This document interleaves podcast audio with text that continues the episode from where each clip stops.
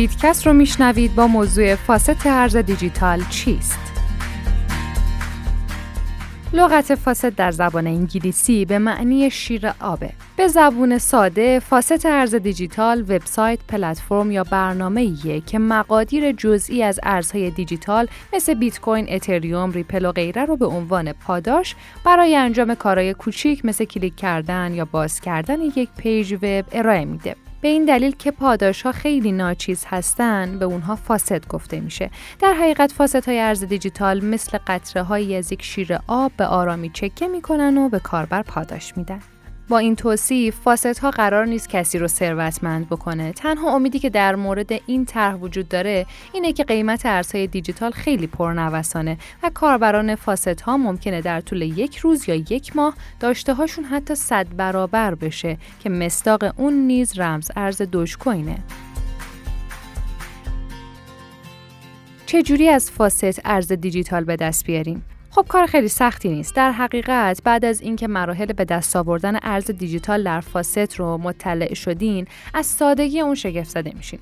فرآیند ثبت نام در faucet ها معمولا مثل بسیاری از سایت ها و برنامه ها از دو تا طریق آدرس ایمیل یا آدرس کیف پول ارز دیجیتال انجام میشه.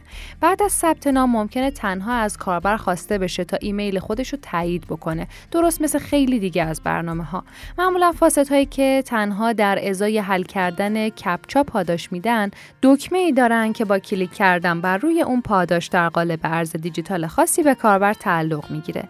نکته ای که خیلی از کاربران در مورد این سایت ها رعایت نمی‌کنن ساختن multi account ه.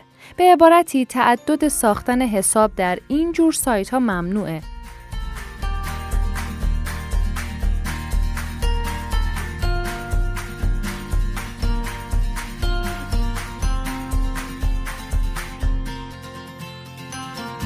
چجوری فاست ارز دیجیتال پیدا کنیم؟ برای پیدا کردن سایت یا برنامه های فاست ارز دیجیتال می‌تونیم به یک سری سایت ها مراجعه کنیم که در مقابل پرداخت دلار از کاربران خواسته میشه تا بروزترین فاست ها رو به همراه تجربه و گواهی اثبات برداشت خود در سایت قید بکنن و پاداش دلاری و رمز ارزی دریافت کنن.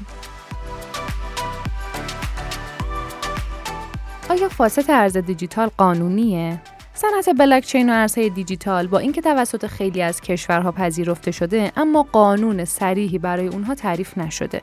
فاست ها با توجه به اینکه در کدوم کشور مورد استفاده قرار می‌گیرن شامل این تعریف میشن. شاید اگر قانون خاصی برای این دسته از کسب و کارهای اینترنتی تعریف می‌شد امروزه با این حجم از فاست های اسکم روبرو نبودیم. اما اینو باید در نظر بگیریم که بلاکچین به کشور یا دولت خاصی تعلق نداره.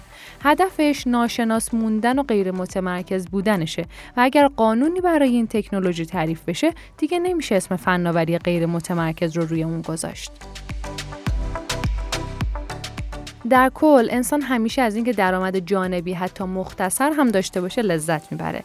فاست ارز دیجیتال این امکان رو به کاربر میده که از درآمدی خرد بهره ببره. اما به طور معمول نمیشه به فاسد به عنوان یک شغل نگاه کرد. تنها میشه تو اوقات فراغت و به عنوان سرگرمی با شناسایی تعدادی از این فاست ها کمی درآمد رایگان داشته باشیم.